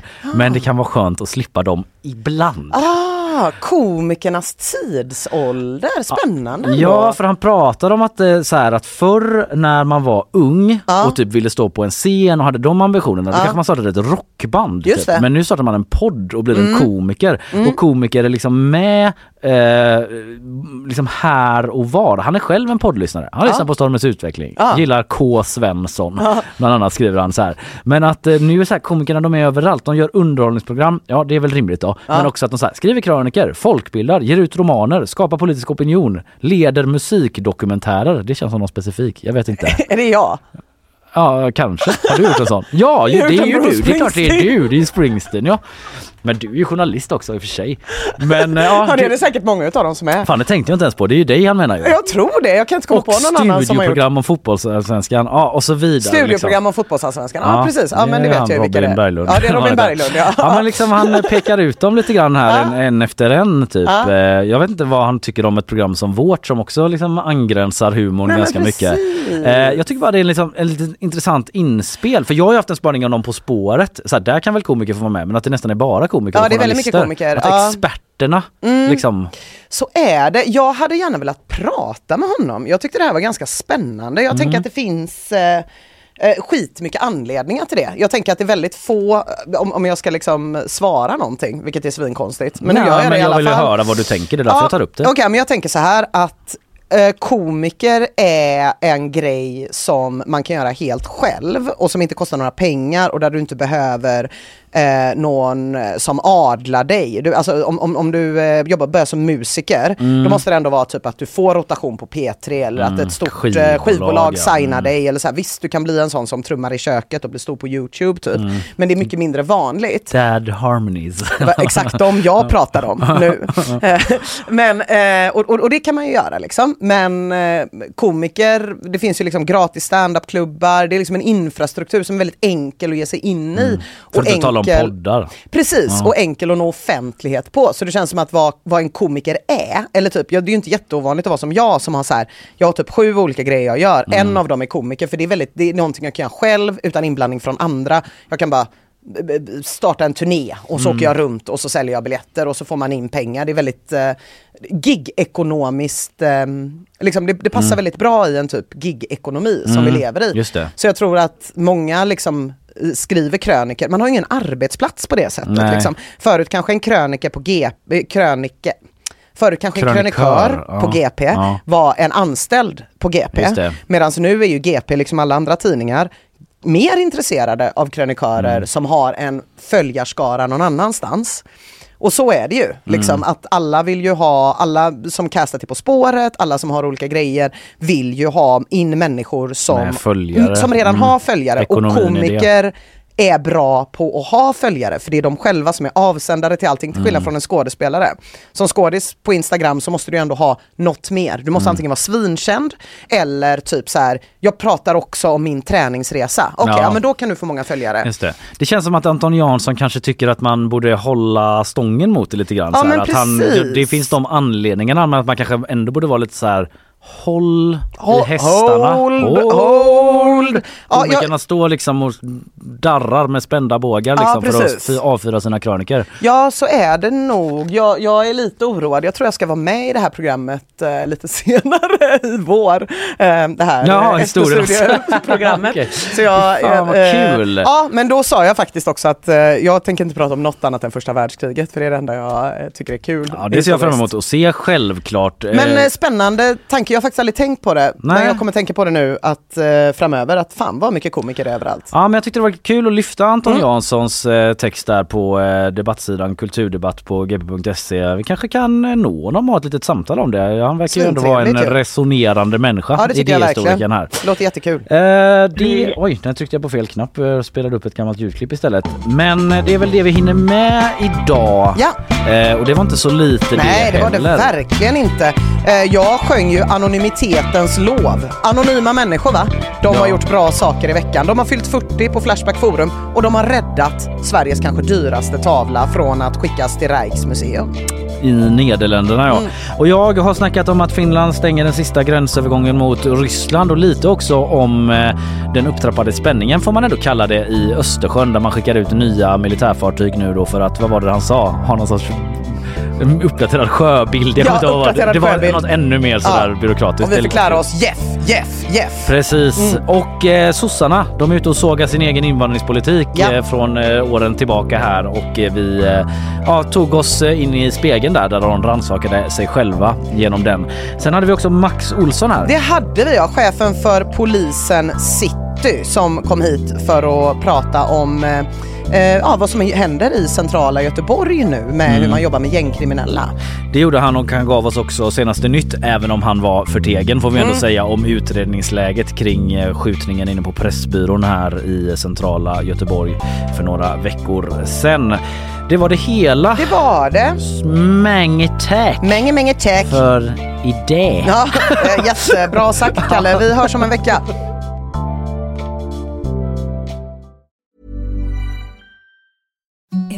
The softest sheets you've ever felt. Now imagine them getting even softer over time. That's what you'll feel with Bowl and Branch's organic cotton sheets. In a recent customer survey, 96% replied that Bowl and Branch sheets get softer with every wash. Start getting your best night's sleep in these sheets that get softer and softer for years to come. Try their sheets with a 30-night guarantee. Plus, get 15% off your first order at bowlandbranch.com. Code BUTTERY. Exclusions apply. See site for details.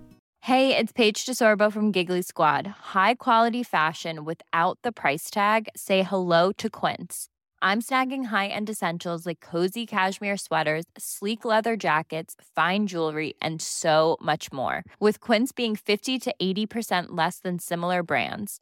And they partner with factories that prioritize safe, ethical, and responsible manufacturing. I love that. Luxury quality within reach. Go to quince.com slash style to get free shipping and 365 day returns on your next order. Quince.com slash style.